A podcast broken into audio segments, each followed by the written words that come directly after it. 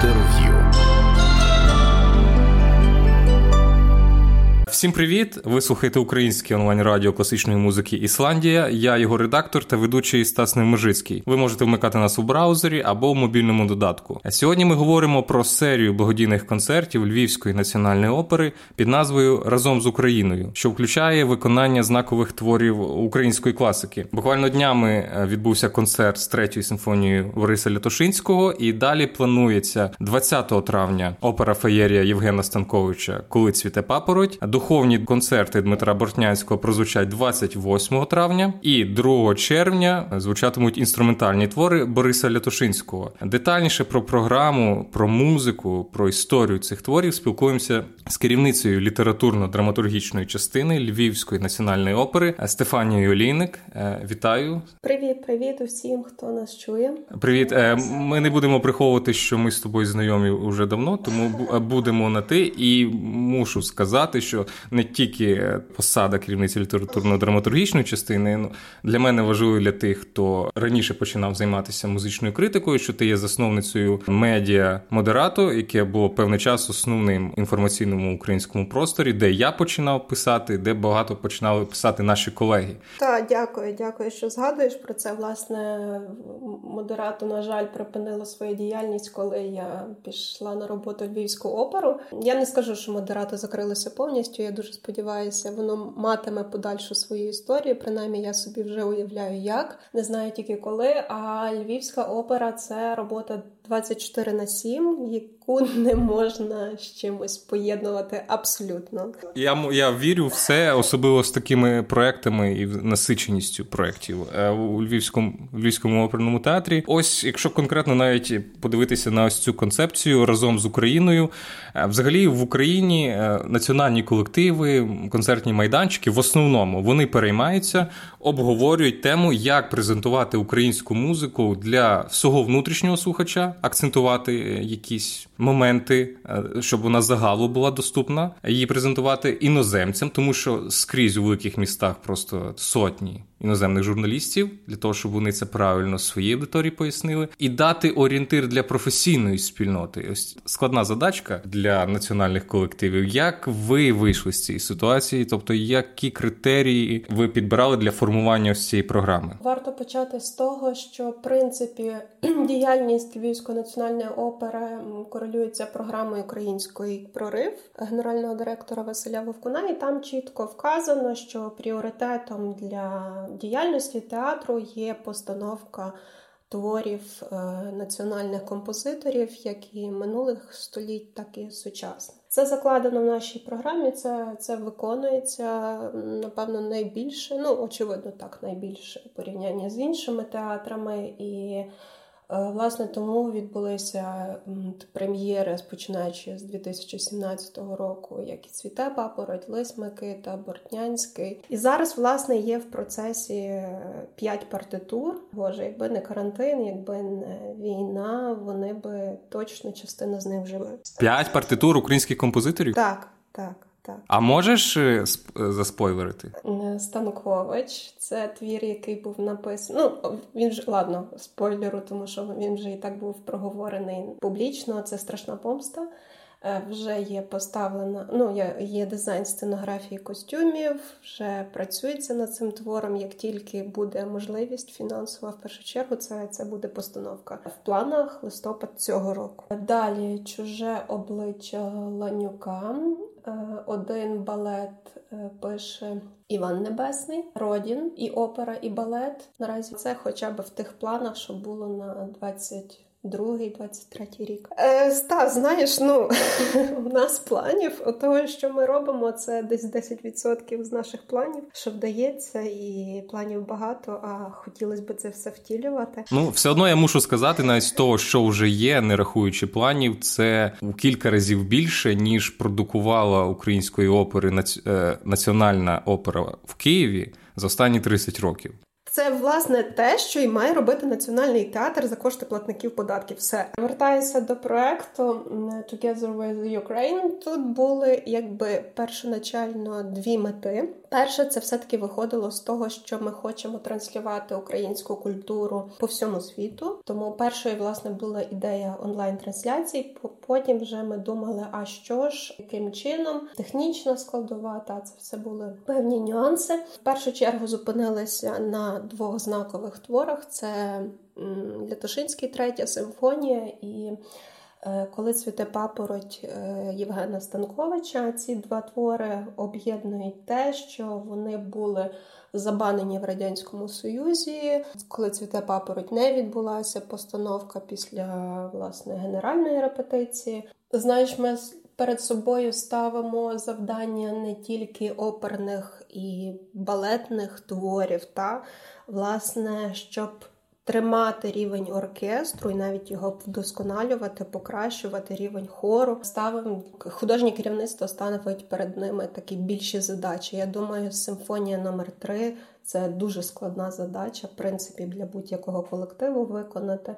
Так само духовні концерти Бортнянського, які так само прозвучать. Тобто, респект в першу чергу диригентові Івану Чередніченку, хормейстеру е, Вадиму Яценку, художньому керівництву і дирекції за те, що вони власне розуміють ці задачі і десь поєднують такі речі мистецькі з постійним ростом професійним. Оце я хотіла додати. Е, ось третя симфонія Лютошинського безпосередньо під твоїм керівництвом е, йшла промоція цієї симфонії, і анонс ґрунтувався на історії, як вона була заборонена, чому вона була присвячена, взагалі її складній долі. Розкажи про це. Так, я знаю, ще раз перейнялась дуже цим твором. Коли ти музикознавець, ти вчишся в консерваторії, ти це все вивчаєш, це одне. А потім, коли проходить певний життєвий етап, і тобі цей твір власне зустрічається, що ти маєш працювати над ним під час війни, десь дуже глибоко розуміючи, про що йшлося композиторові, це якось знаєш працювати зовсім на іншому рівні.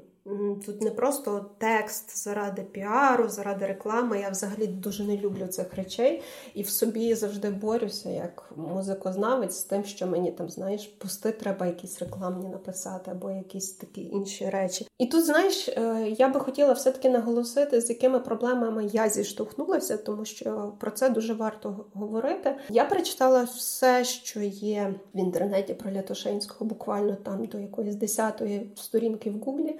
Я знайшла все, що є в вільному доступі. Бібліотеки зараз закриті.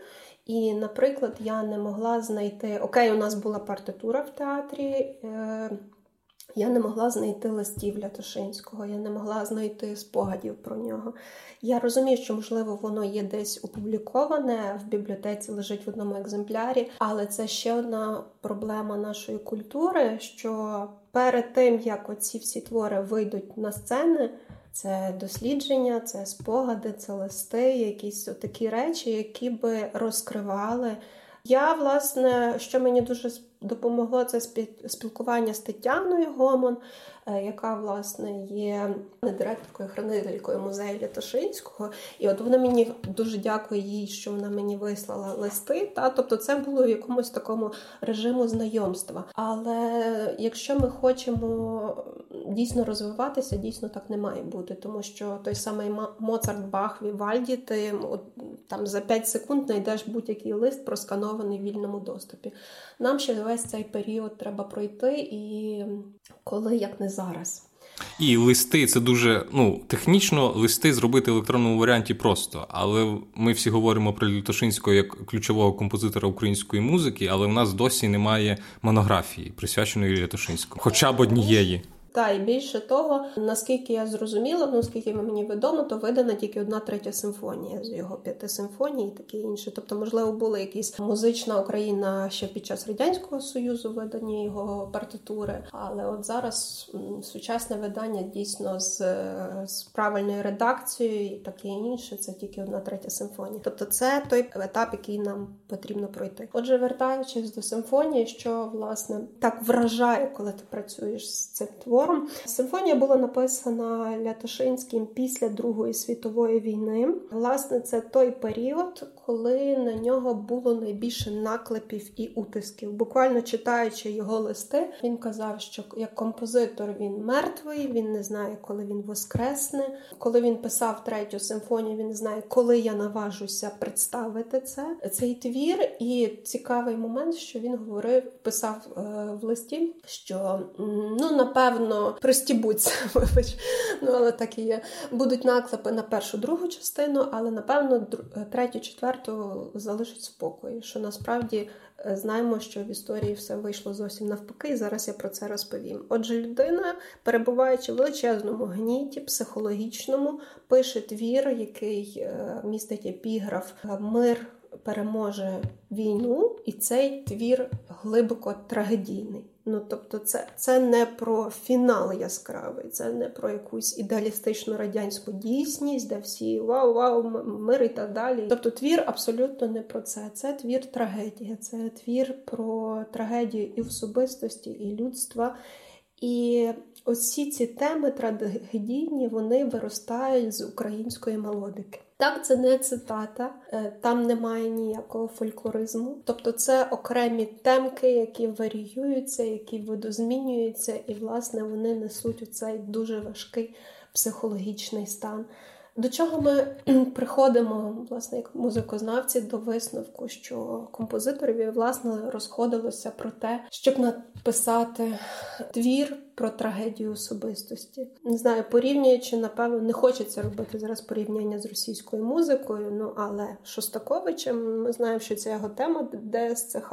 Він завжди, якби дуже часто, якби на собі концентрувався. Та і це в квартеті, в восьмому і в симфонії. Тут все таки Лятошинського, мені здається, використовує що цей національний фольклор і далі це про трагедію народу. Друга світова війна, як пережив український народ цю цю трагедію можна почути у цьому творі. Чи правильно буде, чи не запафосно буде, якщо я скажу, що це музичне втілення історичної правди? Можливо, це, це трохи перебільшено, але десь те, що ми зараз.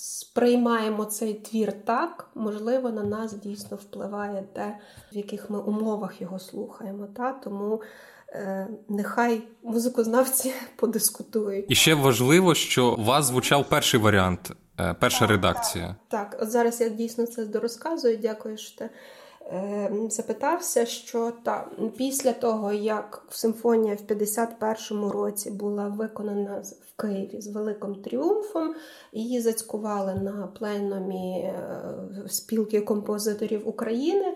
Е, композитора заставили переписати фінал, який би відображав радянську дійсність, що як це так, твір формалістичний, тут немає переможного радянського духу. І дійсно, друга редакція, вже коли прозвучала в Москві, вона мала оцей такий торжественний фінал. Якщо не помиляюся, вже в період незалежності України було здійснено дослідження і Е, видання нот. Е, зокрема, і Володимир Сіренко записав симфонію з цими двома фіналами. Та? Тобто можна послухати і той, і той варіант. У нас, власне, розходились про те, щоб виконати це в оригінальній редакції. І дійсно, коли я слухала репетиції Івана Чередніченка, він деякі теми буквально говорив, що оркестрантам давайте їх трошки сильніше зробимо. Так, це можливо не дуже виправдано там в сенсі композиторського композиторської думки, але це виправдано в тих реаліях, як ми переживаємо цю музику. І це я чула, якби ці слова. Я думаю, що з ним це ще цікавіше буде обговорити. Тому твір прозвучав цими днями ну дуже масштабно.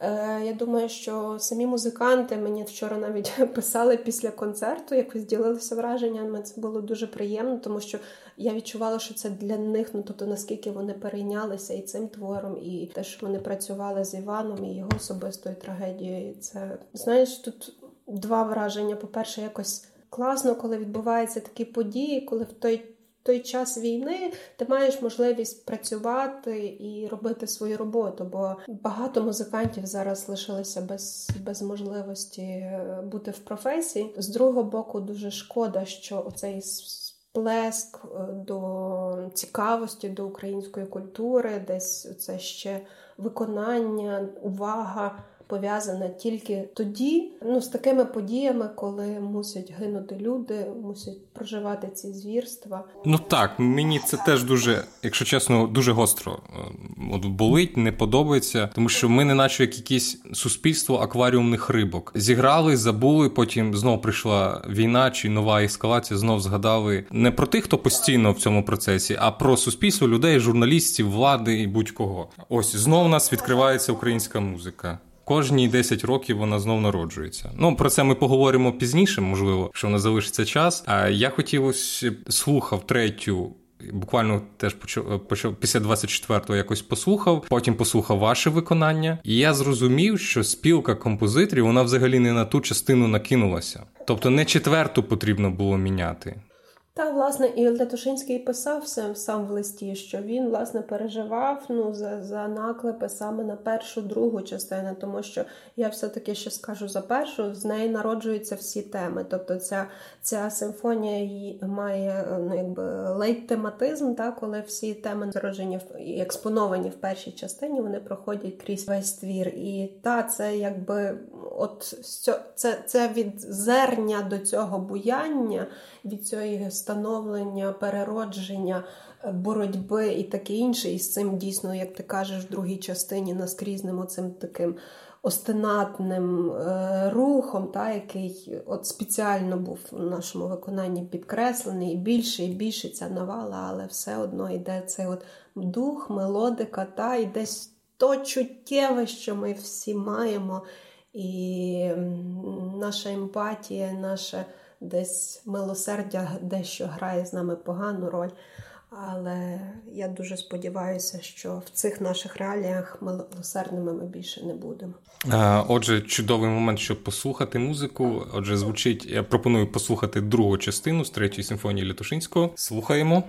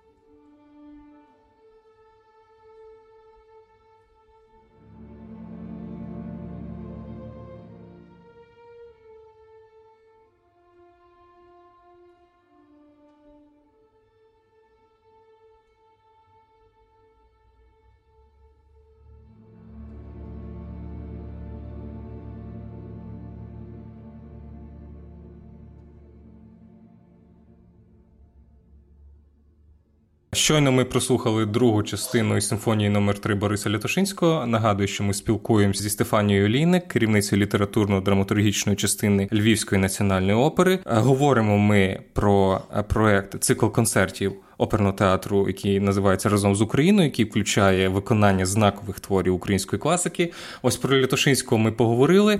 А другий такий важливий твір, який буде в цьому циклі, це опера Містерія, коли цвіте папороть Євгена Станковича. Теж заборонений твір був в радянському союзі союзі. Розкажи, будь ласка, детальніше ось цю ще драматичну історію. Так е, і цікаво є те, що Станкович був учнем Бориса Лятошинського, і тут знаєш ця трагедія, бо заборон і цькування на жаль перейшла від вчителя до учня, і так сталося, що. Феєрія, коли цвіте папороть, яка була написана на замовлення французької фірми Алітека для хору вірьовки, власне, щоб представляти українську культуру світі ще в 70-х роках минулого століття. Цей твір був написаний молодим композитором. Він був е, поставлений, поставлений власне співпраці з хореографом е, Шекерою. з ем, головним художником Львівської національної опери на той час е, Євгеном Лисиком. І твір був знятий, і ніякі гастролі, звичайно, не відбулися. А мали вони бути в Паризькій Гранд Опера. Був знятий як твір з генеральної репетиції, як зрозуміло, формалістичний, націоналістичний і таке інше. Звичайно, там було кілька моментів. Говорять, що не тільки про музику, говорять також про полотна Євгена Лисика, де був зашифрований тризуб, тобто там так стояли балки, на яких були гнізда лелек, що вони нагадували тризуб. Тобто ці полотна, на жаль, згнили і залишилися з них тільки ескізи, але їх можна побачити побачити. Власне, такий глибоко національний е, твір. Е, як і в музичному вираженні, так і в сценографічному, був заборонений в радянському союзі. Про нього мова взагалі не йшла. Е, про постановку я маю на увазі, а потім вже з період незалежності виконували різні фрагменти насамперед в концертних виконаннях, і тільки в 2017 році, власне, з ініціативи Василя Вовкуна, який виступив режисером цієї феєрії була здійснена нарешті постановка, коли цвіте папороть, власне, і за сприяння композитора, який там певні моменти е, переробив, власне, тому що треба було переакцентувати. Перша оригінальна версія була написана для такого народного хору е, з Ніною Матвієнко в сольній партії, а це треба було підігнати під академічне виконання. Але оця феєрія, я тобі скажу, що феєрія, коли цвіте папороть, незважаючи на свою, в принципі, таку поставангардну стилістику, яку можна, в принципі, так назвати, є доволі касовим твором. Принаймні до карантину він завжди збирав аншлаги, і дійсно, оце поєднання і народної якоїсь звучання, і стилістики, і цього свята Івана Купала, і е, відеопроекція, звісно, воно. Е, якби на руку цьому твору.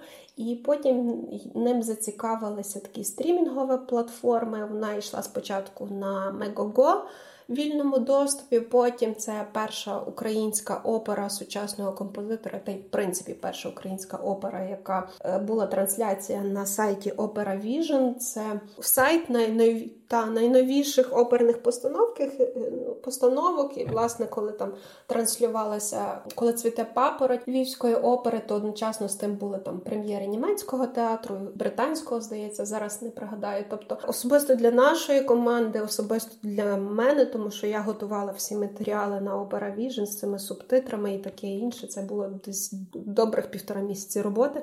Це була така перемога, тому що дійсно вийти на європейський європейський ринок і стояти поруч там з Ласкали і таке інше, і, і е, лондонським театром, і всіма всіма в одному ряді це це було дуже приємно. Неприємно є те, що та, творів так мало, що хочеться показувати ще, але ну все все буде згодом. А я вибач, я тебе переб'ю і, мабуть, відзначу не художній момент, не художні якості цієї опери, а взагалі як комерційного продукту, тому що час від часу спілкуюся з керівниками національних колективів раніше там коли їх питаєш, чому ви не виконуєте українську музику, чому опер немає, чому не звучить симфонічна музика українських композиторів в Києві, і говорять: ну розумієте, ми ж не продамо квитки на неї. Люди не прийдуть, люди прийдуть тільки на те, що вони знають. Рахманінов, Бетховен, ну ось це все. А українські не прийдуть. Ну це вони ж молоді, їх ніхто не знає. А ось, будь ласка.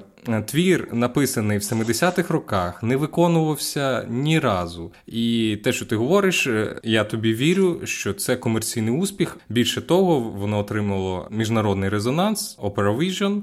І здається, чеська, е, чеський стрімінговий сервіс угу, взяв на трансляцію. Тобто, два, два, ну один із центральних центральних стрімінгових сервісів у центральній Європі це чеський Dramaks, так і Opera Vision, ну фактично, мабуть, єдиний єдиний такий стрімінговий сервіс опер у Європі, і вони взяли е, коли цвіте папороть. Ось вам, будь ласка, українська опера комерційно вигідна і має міжнародний резонанс. Тому це все. Міфи про малооплачувану українську музику і те, що вона не може зібрати повні зали. Е, Драмакс ще взяв Лис Микиту. В принципі, вони такі мають специфіку, що їм принципі, цікавий такий сімейний репертуар, тому та і ще ми Дон Жуана свого дали трансляцію. Ну, це знаєш теж таке. От е, розумієш, скільки треба зусиль вкладати в цей продукт, і ми не кажемо тільки за постановку. Ми кажемо про рекламу, про відеозапис, про елементарно субтитри, тексти всіма мовами, про відеотрейлери, про е, візуалку. Я це все страшно люблю робити. Ну тобто, я думаю, що Україна має мати оці речі такі. Ну, знаєш, щоб не соромно було буклет відкрити. От в мене буклети це взагалі моя пристрасть, тому що вони мають бути супер красивими і супер цікавими, і це вже є е, якась родзинка. Тому постановка це одне. А комерційний успіх це треба, щоб над цим систематично працювала команда, яка має розумітися на маркетингі, на рекламі і на такому іншому. І я дуже хочу побажати е, українським театрам, щоб така команда у всіх була. Це я не сарказмом говорю, а щиро говорю, тому що ми всі робимо одну справу для популяризації української і музики, і виконавства у світі. Е, пропоную послухати один із фрагментів опери Коли цвіте папороть. Можливо, ти б підказала, що саме можна було б зараз послухати. Е, я думаю, що ми візьмемо е, друга картина першої дії, де власне оці фольклорні е, речі свята Івана Купала є такими найбільш ліричними, можна сказати, бо потім вони переростають такий більш химерно відьомські. Чудово, отже, слухаємо.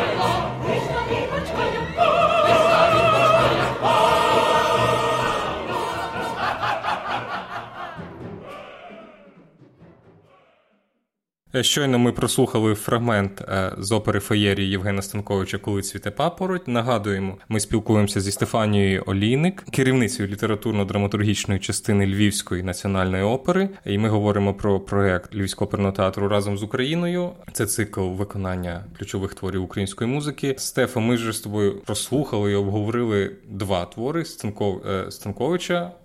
Коли цвіте папороть і третю Лятошинського, так і Давай поговоримо про те, наскільки ці твори, чим вони є в контексті української музики, світової музики, оскільки останнім часом, принаймні у Фейсбуці, є така дискусія е, і такі думки про те, що українській музиці потрібно пройти шлях становлення і завоювання е, світової сцени. І взагалі композиторам нашим потрібно е, якось самоствердитися, пройти шлях, якось розвиватися, пройти становлення. Неначе ось у нас музика навіть ще не почалася українська.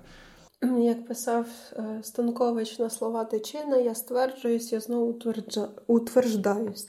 Якщо говорити про Станковича і Лятошинського, ці твори, які ми з тобою проговорили, їх об'єднує оця історія заборон, історія цькування, те, що їхні фактично прем'єри, такі, якби вони мали відбутися, відбулися тільки в період незалежності України.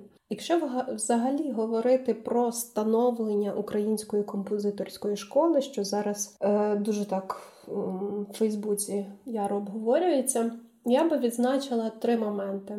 Перший момент це столітні історія взагалі української композиторської школи. Весь цей період, напевно, починаючи від середньовіччя, закінчуючи бароко, який у нас є на відмінно від наших північних. Як їх тепер назвати орків, навіть не сусідів, і наскільки вони привласнювали всі ці імена і всі ці здобутки, ми знаємо, що в принципі культуру творили українці. Так ну можна нагадати, що ще у 17 столітті чи не більша частина складу придворної співацької капели були українці.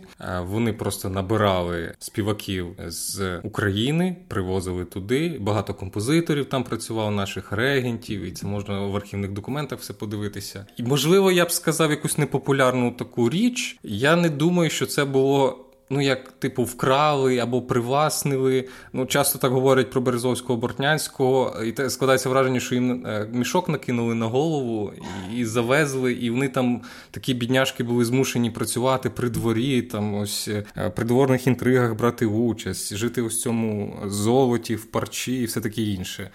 Е, все-таки люди їхали в центр метрополії е, заробляти гроші і робити собі кар'єру. І я хотів сказати ще про композиторську школу. Е, теж часто про це думав.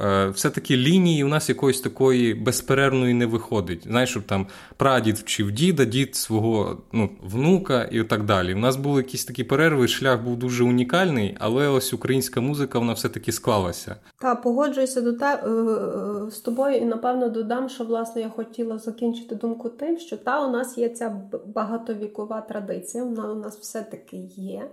Е, але інший момент, про який ти теж говориш, це е, ті суспільні, економічні, політичні умови, які впливали на розвиток цієї композиторської школи. Та ми розуміємо, що якщо би умовно там Лятошинського візьмемо, якщо б Лятошинський мав можливість виїхати в Європу, спілкуватися з там з провідними діячами того часу, як це, наприклад, Шим Кароль Шимановський, його сучасник міг робити, це би музика була зовсім іншого масштабу, і політ творчості був би абсолютно інакшим.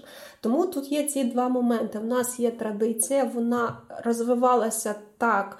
Як складалася політична ситуація на той час. Від цього страждали чи розвивалися навпаки певні жанри творчості. Наприклад, там це в бароко хоровий концерт, чи, наприклад, у нас немає такої яскравої, можна сказати, оперної традиції. Та це в певний період були водевілі.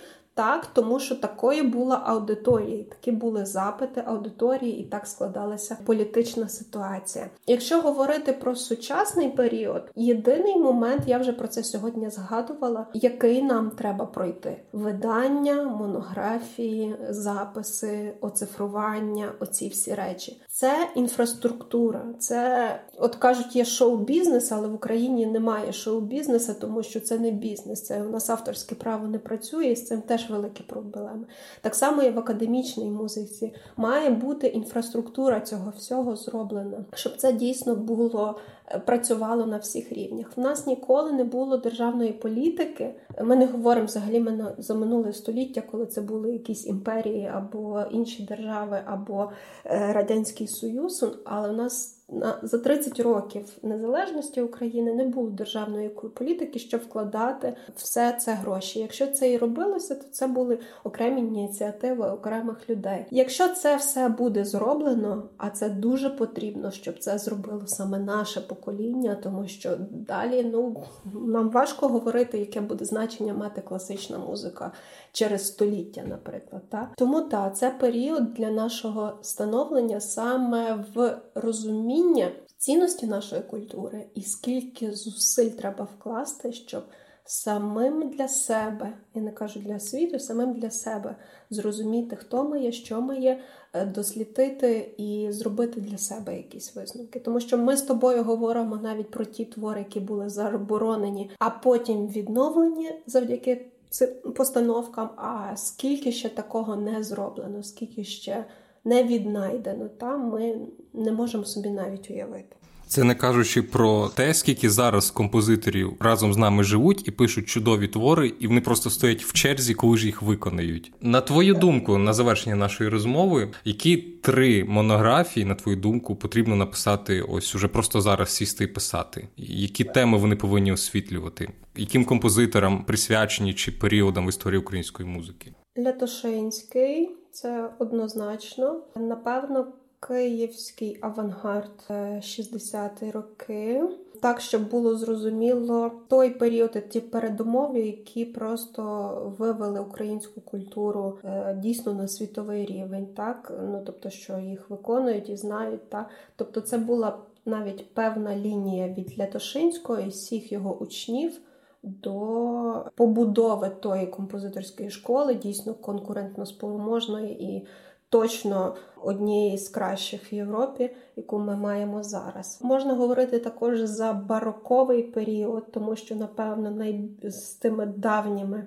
Ем, давнім періодом є найбільші проблеми. Той самий, наприклад, Бортнянський там половину зберігається чи в Москві, чи в Петербурзі, і неможливо відновити частину його творів. Кого ще Лисенко, звичайно, Лисенко у нас тут, е, от я навіть від своїх колег часто чую, що от незручно грати, там незручно виконувати. от опера тільки Тарас Бульба, Наталка Полтавка, а є ще, наприклад, Енеїда і е, ряд інших теж цікавий. І композитор, який мене особисто болить, це все-таки Михайло Вербицький, як не дивно, тому що ми, напевно, єдина нація, яка автора гімну України знає тільки гімн.